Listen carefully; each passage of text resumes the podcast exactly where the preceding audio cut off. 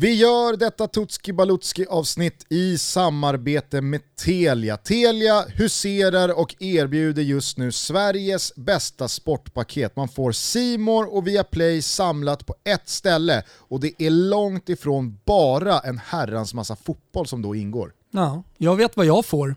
Vad får du? Min lilla dos som jag behöver varje vecka och kanske nu när det stundar ett mästerskap ännu större dos av eh, detta lilla härliga inslag i min vardag. Vad är det då? Gugge Dahlin. Aha, ja, ja, ja, Är du med?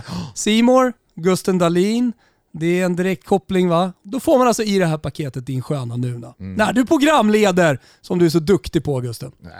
Äh. Jodå! Hörni, om det är någon som eh, undrar vad det är för fotboll som ingår så kan jag tala om för er alltså att det är La Liga, Serie A, Bundesliga, Liga 1, Premier League, Champions League och det stundande Europamästerskapet. På det så finns det dessutom mängder med annan sport, men alltså även all film, serier och barnprogram som ingår i streamingtjänsterna Simor och Viaplay. 499 kronor i månaden kostar det här. Man sparar då alltså 469 kronor i månaden kontra ifall man hade satt ihop det här paketet själv. Så vad tvekar ni kring? Telia.se sport. Ja, det är bara att gå in. Det är oslagbart. Stort tack till Telia för att ni är med och möjliggör Tutski Balutski.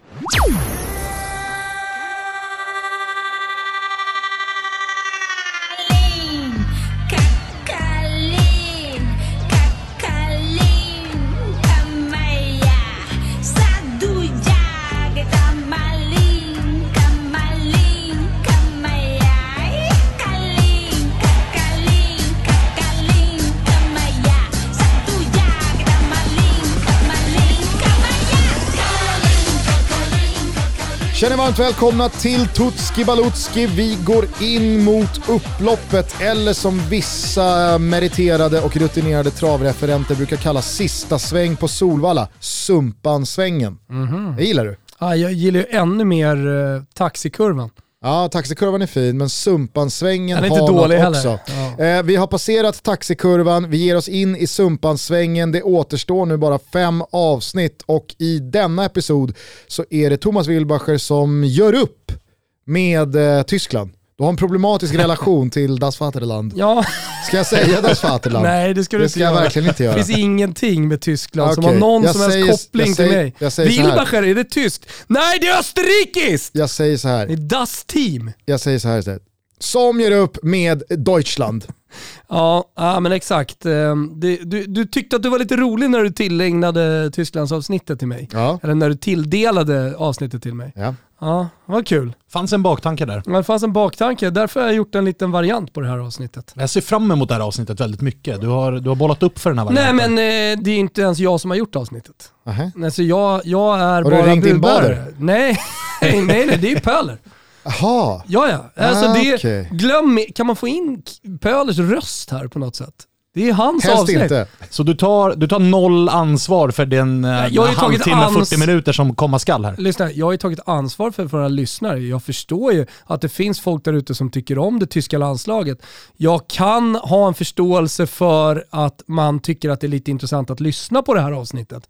Men jag själv skiter i det fullständigt. Handen på hjärtat, hur mycket har du swishat Pöler för att han ska knacka ihop mannen? Det är en lax. Det är en lax. ja, visst. Det fick ja, det vara det är värt. så väntat. Det är så väntat. Så att uh, budbäraren då, vad, vad, vill ni veta? Nej men eh, jag skulle vilja eh, då fråga Pöler, eh, vilket av alla framgångsrika mästerskap som står ut vad gäller Tysklands eh, fotbollshistoria? Hade Thomas Wilbacher fått bestämma här så hade det ju varit hemma 06 när man chokar och Italien går och vinner. Ja, absolut. Alltså, men det är ju inte Wilbacher som har gjort det här. Så att... det, är, det, är ett jättefint avsnitt. Alltså jag, jag minns ju också när Balotelli i semifinalen 2012 pangar in bollen och sen så får vi då den klassiska målgesten som numera även finns som tavla och som t-shirt borta på nakata.se för övrigt. Mm. Det, det, var ju också ett mysigt Han drar tröjan och kör Hulken. Men eh, det, den du refer, refererar till, alltså VM 2006, VM på hemmaplan eh, och bollen går till, eller den kommer från Cannavaro. Cannavaro och sen så får Gillardino bollen och då eh, säger den eh, italienska kommentatorn att han ska ta ner den mot hörnflaggan för det tror ju alla att han ska göra. liksom, så att tiden ska gå. Det står 2-1 till Italien. Gillardino, han säger till och med eh, “Porta la palla al eh, bandier, bandierina” eller någonting sånt där. Alltså, han är på väg att ta ner den, men istället så viker han ju bara in, serverar Del Piero som bara lägger upp den. Eh, men eh, nej, eh, eh, har ni några fina tyskar? Alltså VM 90, på tal om omvända situationen, tycker jag någonstans är det stora mästerskapet, i alla fall för mig.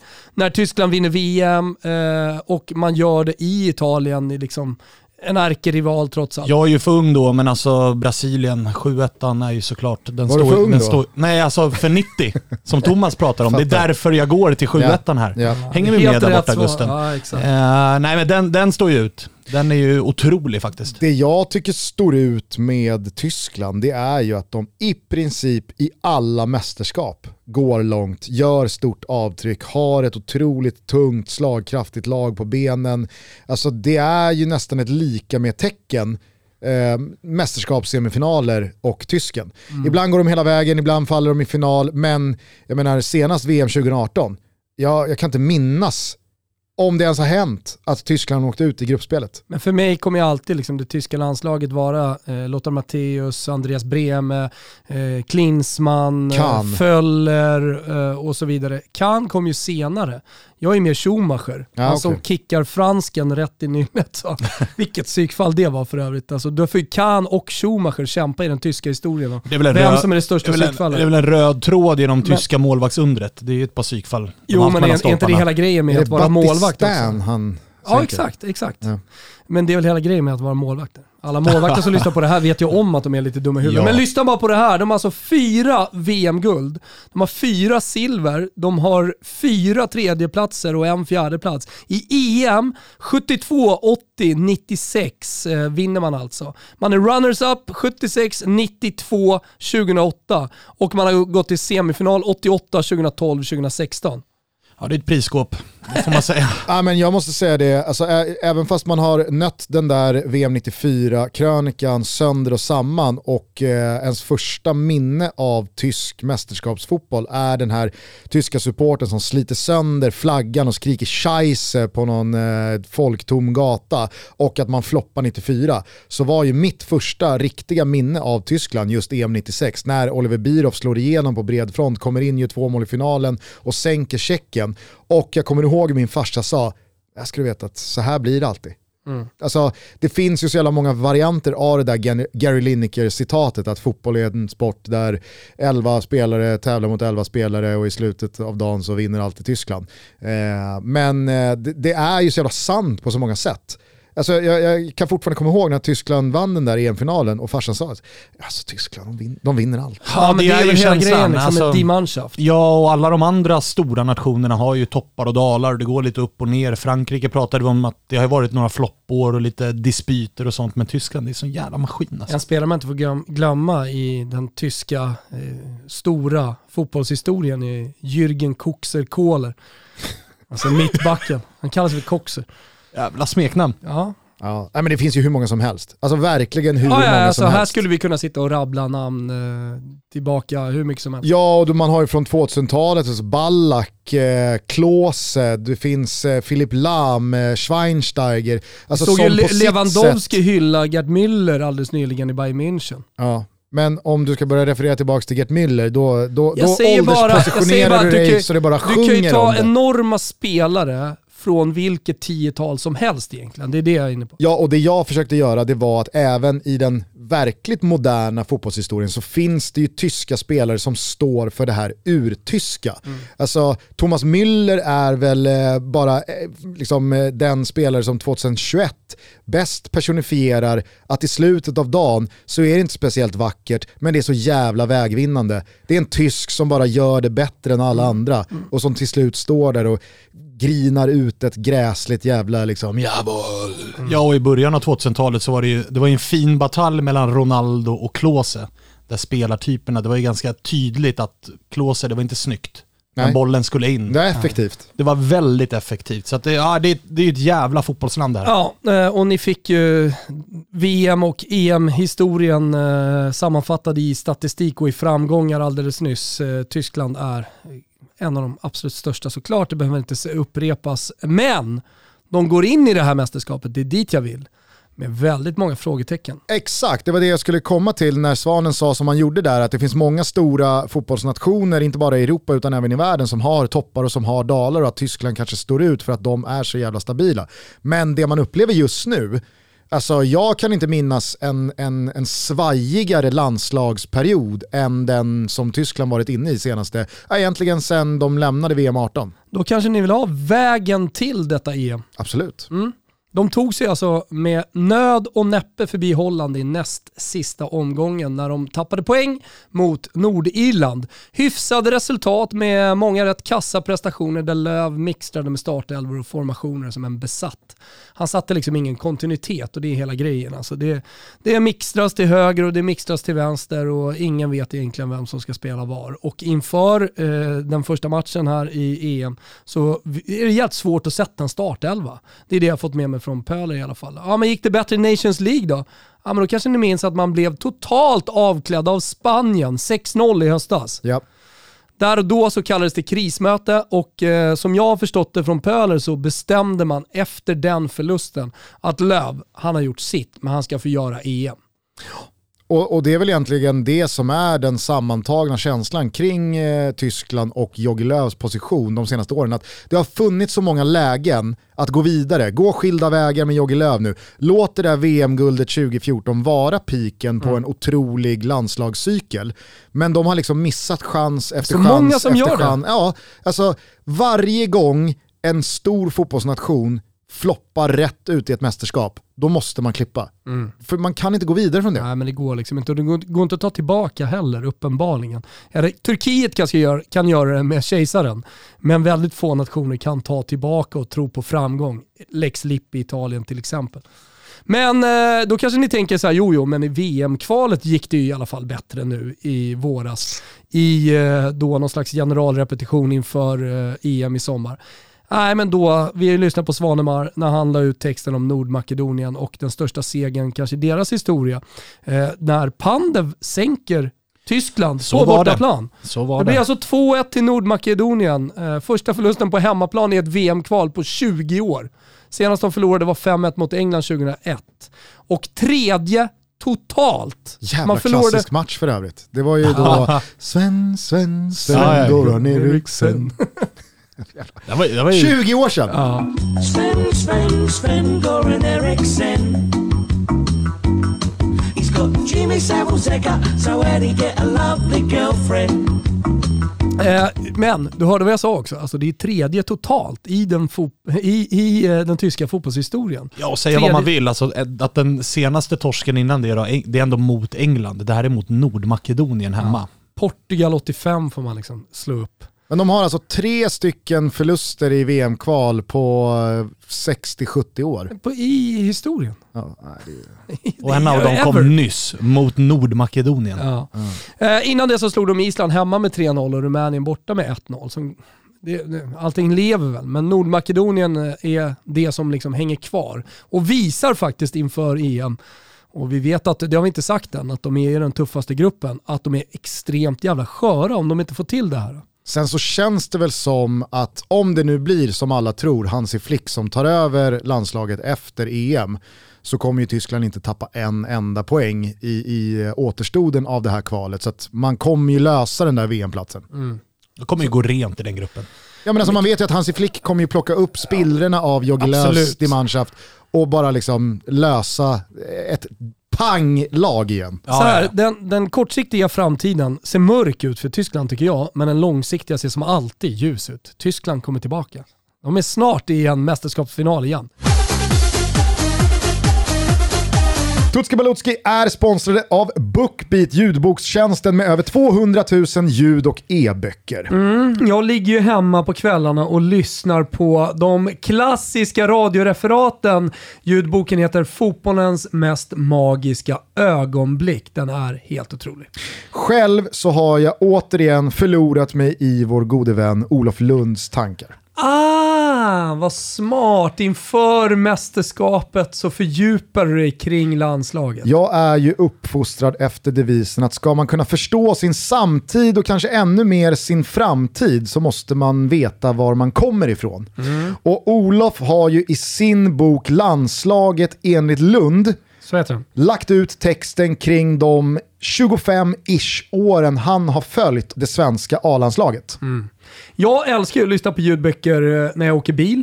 Jag älskar bubblan jag sitter i, berättarrösten och allt sånt där. Men en underskattad tid på dygnet att lyssna på ljudböcker måste jag säga är när barnen har gått och lagt sig. Klockan har kanske blivit tio någonting. Man sitter och slö, kollar på tv. Varför gör man det? Lyssna på en god ljudbok istället. Det är mitt tips också idag. Jag håller med, varför då inte kombinera det bästa av båda världar och eh, lyssna på landslaget enligt Lund runt 22-hugget på kvällen? Kan det bli en bättre uppladdning inför sommaren än så? Ja, men det är fantastiskt. Finns det något erbjudande Gusten? Det gör det. För alla nya BookBeat-användare så får man nu testa tjänsten den gratis i en månad med koden TOTOBALUTTO. Det är ett ord som gäller då. Sen så kan man utnyttja BookBeat från endast 99 kronor per månad och då pratar vi basic-paketet. Det passar perfekt för dig som lyssnar lite mindre. Det finns förstås andra paket för er som lyssnar mer, men jag menar ett basic-paket för 99 spänn i månaden. Det är fan överkomligt och bra. Ja, det är riktigt bra. Det är bara att gå in på bookbeat.se, eller hur Gusten? Yes, vi säger stort tack till BookBeat för att ni är med och möjliggör Tutski Balutski. Stort tack.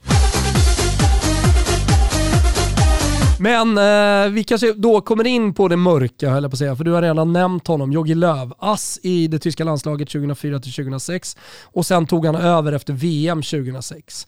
Eh, han var satt på en piedestal fram till eh, VM 2018 och sen efter det så, eh, som du är inne på, så ja, han fick chansen att revanschera sig. Jag vet eh, inte om jag går lyckats. emot eh, dig eller om jag går emot Pöler, Pöler, nu. Pöler. Ja, men då går jag emot Pöler här, för jag skulle säga att ända sen kamerorna började kabla ut att Jogi Löw grävde i både näsa och arsle så eh, har han inte varit på någon piedestal. Han var väl eh, liksom och rulla ner förhuden och pilla också. Alltså ursäkta men eh, det var väl lite blandat. Nej men det var ju både arsle och fischle och näsa och alltså, han var ju och grävde precis överallt. Jag håller ni inte med mig om att när de bilderna kom, sen dess har inte Jogi Löw suttit på någon piedestal. Och det har ju dessutom blivit, det har ju blivit en tradition nu. Varje mästerskap så är det, kameran fångar upp dem där. Ska Armhålorna ja, var och det det ska också. också, Ja, där skulle det ska snabbt upp till näsan också. Ja, Alltså, ja, nej, men det, det, var helt, det var helt sjukt. Unken doft här i armhålan egentligen. Ja. Nej, alltså jag, jag, jag, jag kan inte gå med på att han fram till och med 2018 eh, satt på en piedestal. Kanske resultatmässigt och det gick ju inte att frå- Ja, och Pöle ifrågasätta kanske det. menar att det är från förbundshåll, att så här, du, du kan göra lite vad du vill. Ja. Men globalt så, Ah, så vågar jag påstå att sen det där första liksom, besöket i grottan så har ju hela fotbollsvärlden varit skeptiska och lite äcklade av liksom, Ja, snuskummen Folk sitter ju kräkfärdiga här nu. äcklade är rätt ord. Där håller jag med dig. Och är det några yngre lyssnare som hör det här och undrar vad, vad, vad är det de pratar om? Alltså gå in på YouTube, skriv Jogi Löw så kan jag nästan ta gift på att det är den översta sökningen som, som ger träff. Och det är ingen kort compilation vi pratar om, Nej, utan det tyvärr. kan nog vara en 5-6 minuter så, highlights. så ser det tyvärr ut. Eh, ja men Jogge Löw, eh, vi, vi kan honom vid det här laget. Alltså det jag tycker eh, sticker ut liksom inför mästerskapet det är just hans jävla trixande med, med formationer och spelare. Eh, Minns och, ju megalåsningen också när han bara stängde dörren för Thomas Müller, eh, Jerome Mats Boateng Hummels. och Mats Hummels. Mm. Och vi kommer ju till snackisen, vi kanske bara hoppar över Ah, ja, på okej, den här okej. nu. Ja. För att eh, Pöler har tagit fram tre snackisar. Såklart han har. Ja såklart han är, han är ambitiös och jag tänker fan, det är, stor, det är en stor nation detta. Du tänker, jag har swishat en lax, klart som fan jag ska ha tre, tre exakt, snackisar. exakt. Eh, och den, den, eh, den första snackisen då i Tyskland, det är då Thomas Müller, Mats Hummels och Je- Jerome Boatengs vara eller inte vara. För allting tyder nu nämligen på att åtminstone de två förstnämnda, alltså Thomas Müller och Mats Hummels, kommer att vara med i truppen i EM. Jaha. Alltså jag vill minnas Thomas Müller ganska tydligt säga att nej, nej, alltså jag kommer inte krypa till korset om han nu skulle vilja ha mina tjänster igen. Ja, det, det, det är så eh, Minipöler ser, ser på saken. Och att Löv efter beskedet att han lämnar inte längre känner sig bunden till att hålla de erfarna spelarna utanför laget. Alltså att det på något sätt då ska göra skillnad. Skillnad Müller har ju varit strålande i Bundesliga och det hade ju varit ett generalfel att inte ha med honom. Och vi har ju pratat om det så många gånger liksom. Hur kan man inte ha med VM-skyttekungen Thomas Müller eh, när det vankas EM? Det, det hade ju varit sinnessjukt, tycker jag. Ja det tycker jag också, för att är det någonting det här tyska laget saknar så är det ju inte kvicka fötter och en ljus framtid utan det är ju vinna till varje pris mentalitet. Pondus, erfarenhet, jag karaktär. Jag ser inte den i Leroy Sané eller Timo Werner eller eh, eh, Kai Havertz eller vilka man nu väljer att rabbla upp där i den offensiva. Men Thomas Müller, det är liksom så här, ja jag är inte lika snabb som er, jag är inte lika teknisk som er, jag är inte lika liksom, kul att kolla på, men jag, jag kommer vinna det här. Det ska bli intressant att se övriga gruppen liksom hanterar deras tillbaka eh, gång, i, eller de, deras comeback i landslaget. Eh, allting tyder i alla fall på att Jogi Löw vill lämna med fanan i topp, eh, han eh, slänger bort eh, polemiken och det här snackas det sjukt mycket om i Tyskland. Får jag bara fråga dig där, du sa de två förstnämnda, var det alltså då Jerome Boateng eller var det Mats Hummels? Nej, Mats Hummels. Okej, okay, så att Thomas Müller och Mats alltså, Hummels... Thomas Müller gör ju en dundersäsong. Ja, jo, jo, jag vet, men du sa att det är favorit på att de två förstnämnda ja. kommer ingå i truppen. Ja. Då pratar vi alltså om Thomas Müller och eh, Mats Hummels. Ja, det är så det står. Ja. Eh, snackis, snackis eh, jag skiter fullständigt i Tyskland. Eh, snackis nummer två, Borna Sosa. Har ni koll på honom? Stuttgarts kroat som ville representera Tyskland och var på väg att bli uttagen men som alltså stoppades i sista sekund. Och anledningen är att han har representerat det kroatiska u landslaget som 22-åring mot Skottland i november 2020 och får därför inte byta nation. Och det blev en jävla massa rabalder eftersom han själv sagt att han ville representera Tyskland och eftersom han inte var aktuell för Kroatien och att det tyska fotbollsförbundet jobbat på en lösning. Alltså det här har då varit ja, men en snackis. Och han fick istället för be om ursäkt till kroaterna men visar också att tyskarna har problem på vänsterkanten och inte litar på Halstenberg-Gåsens.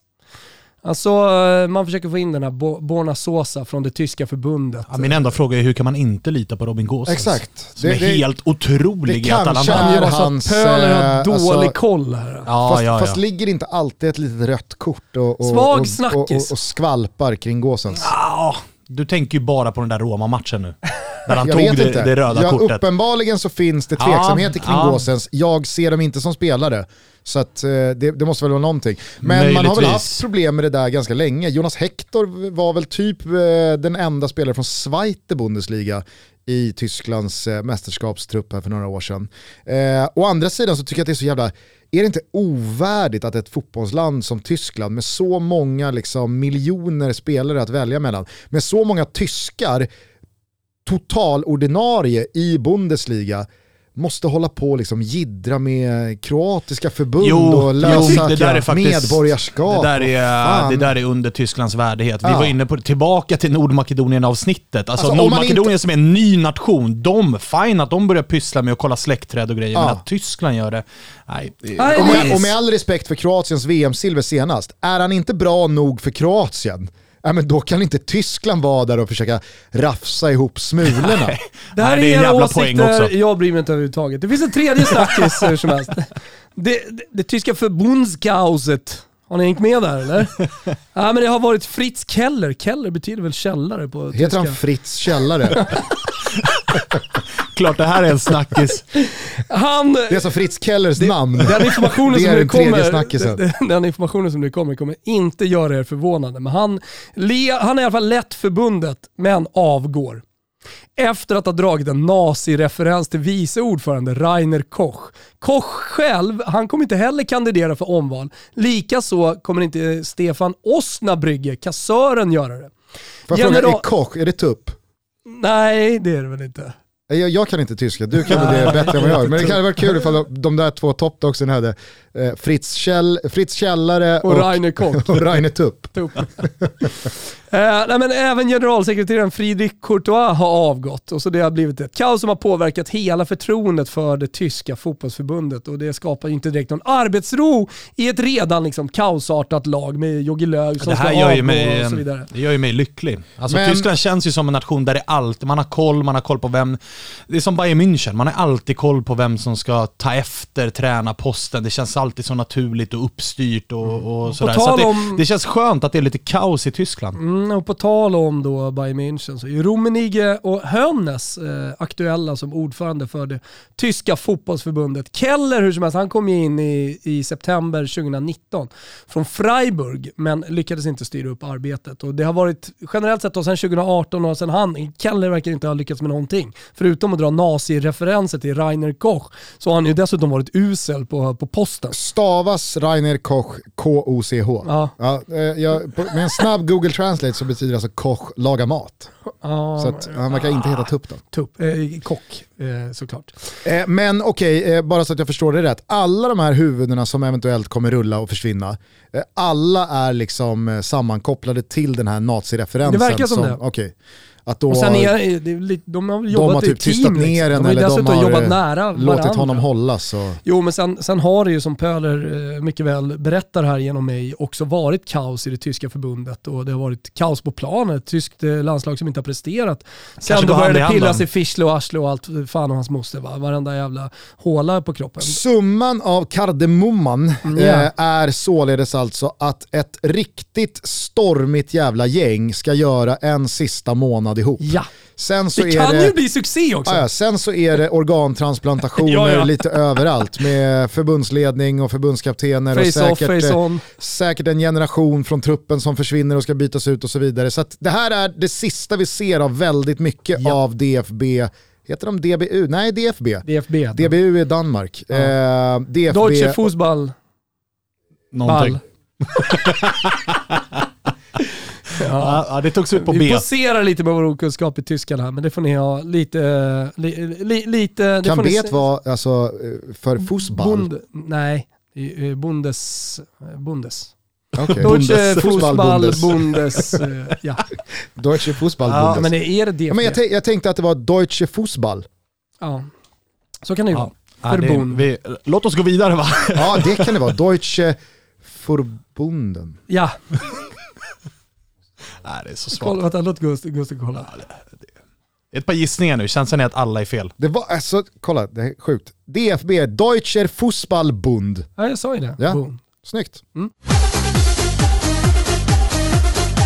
Vi är sponsrade av Rocker. Det är alltså en ny app som hjälper dig att hålla koll på din ekonomi och Rocker har hjälpt min. Jag har kommit in i loopen Gusten. Jag har anslutit mina konton och kort och jag börjar äntligen få en överblick över alla köp i ett och samma transaktionsflöde. Och det här gör ju att du, precis som jag, kan scanna igenom utgifterna som varit på sistone och då notera att vänta här nu, vad är det där för Varför har jag swishat 1250 där? kronor som jag har skickat iväg på det här? Just det, det där var den där noten vi skulle splitta på, men det glömde jag. Kan kanske Rocker lösa en liten inpingning och påminnelse till de som skulle vara med och chippa in på den där middagen?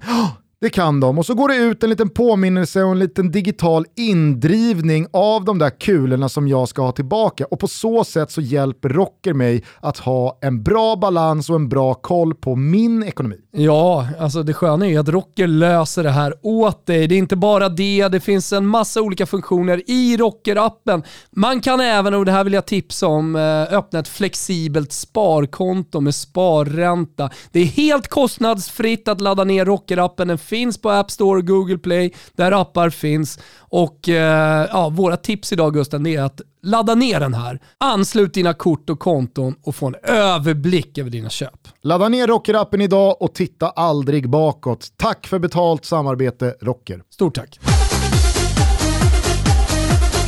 Eh, MVP i detta lag. Om nu Thomas Müller kommer med så håller jag honom som MVP. Och det, det är som, vi får ju spekulera här, men alltså för mig så är han MVP i alla fall.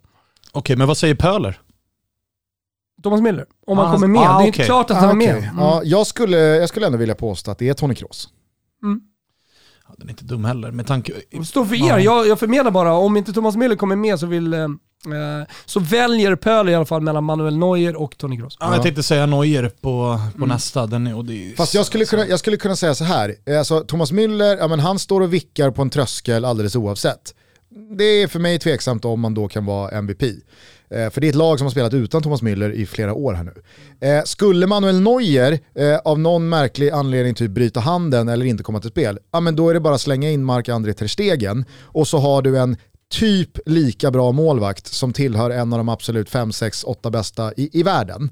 Eh, men Toni Kroos, alltså Tyskland med Toni Kroos, Tyskland utan Toni Kroos, håller jag som ett lag som inte går vidare från den här gruppen. Eh, till ett lag som kan vinna gruppen. Jag hör vad du säger. Sen kan man också, man kan ju kasta in Timo Werner här som väl är ordinarie nia och ska de ha ett bra mästerskap så behöver någon göra fem, sex mål och då är det Timo Werner som ska göra dem. Så att, alltså ursäkta, men Timo Werner är ingen MVP nej, för mig. Nej, jag alltså, säger det... bara att så här, han behöver vara en MVP, tror jag, om Tyskland med... ska gå långt. Ja, Sen det... håller jag med dig om att det är ingen MVP. Jag skulle aldrig Inte ha, på förhand i alla fall. Tunga gubbar som Manuel Neuer och Toni Kroos, de kan jag skriva under på. Ja, alltså fasta situationer, öppnande passningar, eh, motorn i hela mittfältet. Eh, jag tycker Toni Kroos också stundtals den här säsongen har varit eh, alltså bättre än vad han varit eh, någon annan gång under sin karriär. Mm. Och då har fan Toni Kroos varit riktigt, riktigt bra många, många säsonger. Ja, ja, hur som helst, där har ni eh, de olika kandidaterna till MVP. Eh, Thomas Müller, kan vi liksom enas om honom som MVP om han är med? Det tycker jag.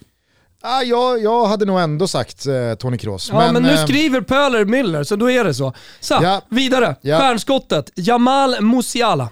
Ja, herregud. Fy fan, kommer ni ihåg eh, första matchen mot Lazio på Stadio Olimpico? Verkligen, och jag ska här, helt, är ja, helt ärligt, det är sällan man tänker så om ett lag som Bayern München, men det var du... verkligen, alltså man är, de här unga talangerna i City, där, där vet man ju att Sinchenko pratades de ah, ja. innan det slogs igenom, och Phil Foden visste man också vem det var innan han presenterade sig, men den här gubben, det var verkligen när älvorna kom. Och här skulle jag ändå liksom eh, vilja ge lite lite cred till eh, det tyska fotbollsförbundet. Jaså? Ja, till Fritz Källare och, och Rainer Kock och, och, och gubbarna. Tuppen? Ja, tuppen.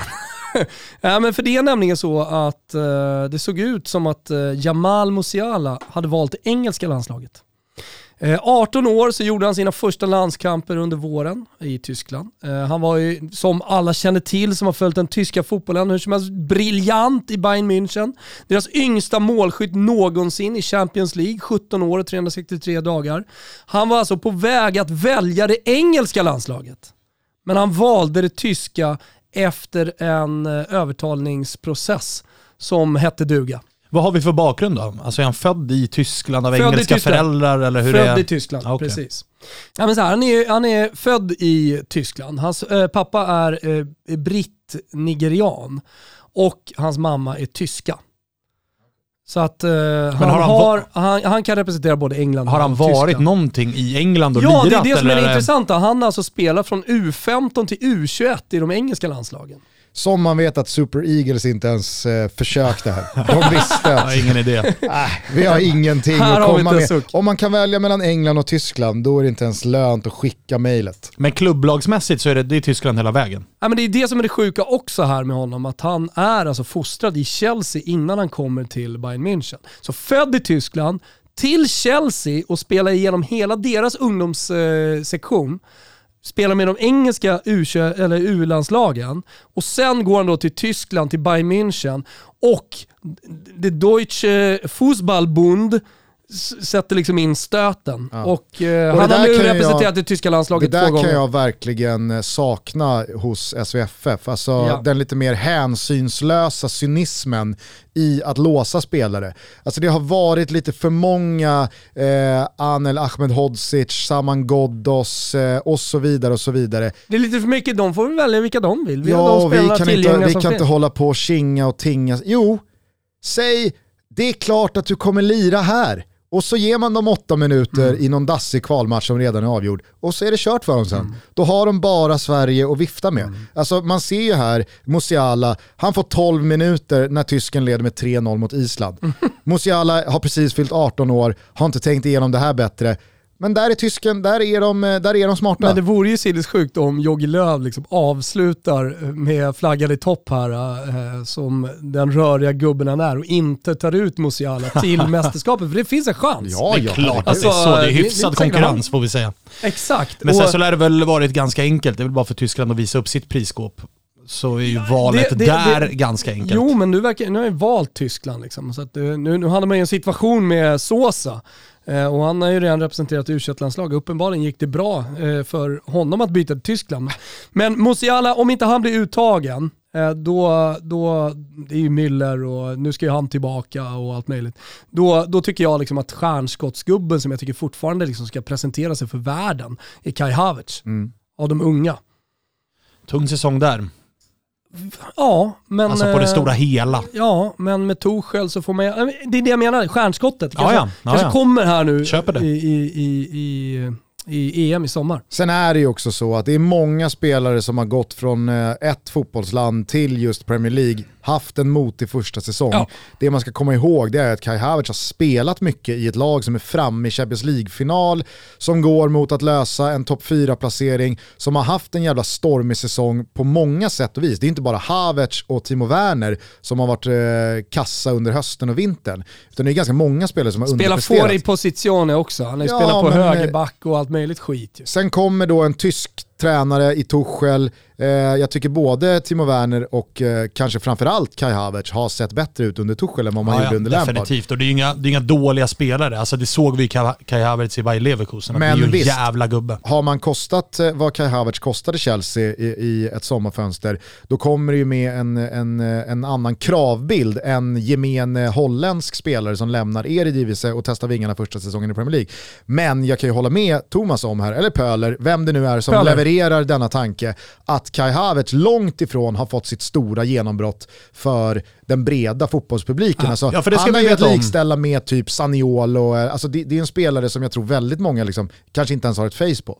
Nej, alla sitter ju inte och kikar, långt ifrån alla sitter och kikar Bundesliga varje helg och det var ju där han var som allra bäst. Många hade så enorma förväntningar när han kom till Chelsea och att det skulle liksom funka direkt. Han är som född 99.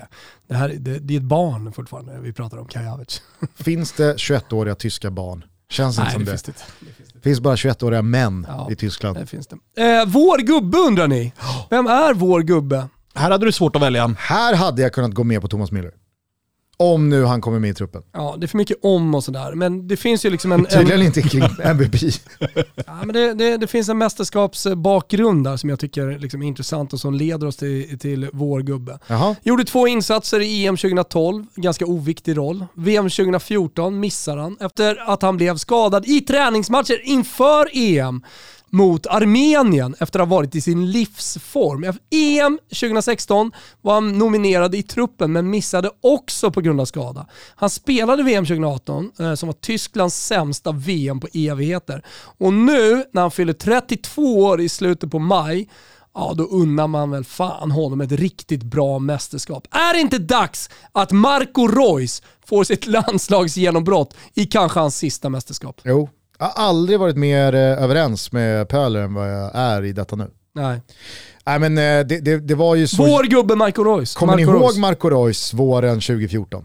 Hur ja, bra ja. han var otrolig, i Borussia Dortmund. Otrolig. Och så skadar han sig i ett dassigt jävla genrep mot Armenien. Han gjorde väl typ så 25 ass och 18 mål. Ja men typ. alltså det här var ju liksom Jürgen Klopps Dortmund som gick till Champions League-final.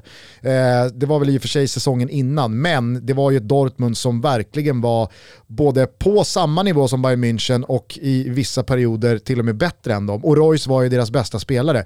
Robert Lewandowski all ära, Marco Reus under den här tiden var fan i mig helt otrolig. Och jag led verkligen med Reus, inte bara när han missar VM, utan alltså, att Tyskland då givetvis går och vinner skiten. Ja. Och så missar han två år senare, så känner man att det är som förgjort för den här gubben. Mm. Eh, men eh, det kan jag känna när jag har kollat Dortmund den här säsongen också, att alla Haaland och Jadon Sancho och eh, Reina och alltså det finns ju hur många som helst att, plocka. Julian Brandt, mm. Marco Reus, han är, han är på de här eh, junisarnas nivå, fan ibland bättre alltså. Mm. Och det som är extra fint här är ju att det där Dortmund som vi pratar om, eh, där han var som bäst, alla lagkamrater stack ju till Bayern München. Han var ju den som blev kvar och inte lämnade utan fortsatte hålla fanan högt i Dortmund och det gör ju att man gillar honom lite extra mycket. Att han, att han valde att vara kvar Mm. På, hemma på mammas gata i stort sett. Han är i alla fall vår gubbe och det känns ganska bra i magen. Tycker jag. Men eh, där är det inga snack om att han kommer liksom med i truppen. Nej, han är med. Han är 100% med. med. Fan vad skönt. Mm. Om man inte eh, skadas Exakt, ska han bara hålla sig skadefri här då, sista Bundesliga-omgången i helgen. Jaha, jaha, jaha, så kan det gå ibland. Eh, vi hade spelat in det här avsnittet och Marco Reus var vår gubbe. Men han kastade in handduken återigen och hans eh, mästerskapshistoria, det kapitlet i alla fall i hans karriärsbok, det förblir en sorglig jäkla historia. Eh, han skulle såklart varit våran gubbe och det var ju det här mästerskapet som han skulle flyga. Men vi tänker att vi lämnar kvar Eh, det här segmentet, hur vi pratar om Marco Reus och varför han skulle vara vår gubbe. Som en slags tidsdokument eh, som man kan gå tillbaka till och minnas hur det egentligen då hade kunnat blivit om han hade varit med, blivit eh, EM-kung för Tyskland och så hade vi fått en avslutning i dur istället. Nu blir det moll med Marco Reus. Eh, men som sagt, vi, vi, vi låter det här stå. En sliding door, om det hade varit så att eh, han hade valt eh, och kunnat spela för all del, men eh, det tyska landslaget denna sommar, ja då hade, hade, hade han kunnat vara vår gubbe som ledde Tyskland hela vägen. Så ni, ni får helt enkelt lyssna på det här. Och vår gubbe, och då undrar ni, vem är vår gubbe? Jo men det är ju Marco Reus, på hemmaplan. Är ni med? För det antar jag att ni är. Ja men då eh, kanske undrar vad sägs du? Ruben! Ruben! Ich kalle dir Ruben! Ja men då kommer vi till den och jag vill liksom undvika det tyska fiaskot här i, i Ruben. Däremot så vill jag ändå ha med ett tyskt fiasko. Här har jag valt själv. Pöler åt sidan. Nu kommer Tompa V in i bilden igen. Eh, tjena! förresten hey, gubbar. Halloj. Tjena, kul Halloj. att ses. Eh, jag, eh, jag, jag vill ha in ett eh, tyst fiasko här, så mm -hmm. att mhm. det blir Timo Werner gör noll pytsar. Jag vet inte om det är ett fiasko. Är det inte, är det är vardag. Allt, allt, allt det är Thomas, som, det är Thomas Millers, det är Thomas Millers framgång kanske. Alltså det banar väg för honom. Nej, men det är klart att det hade varit ett fiasko. Eh, okay.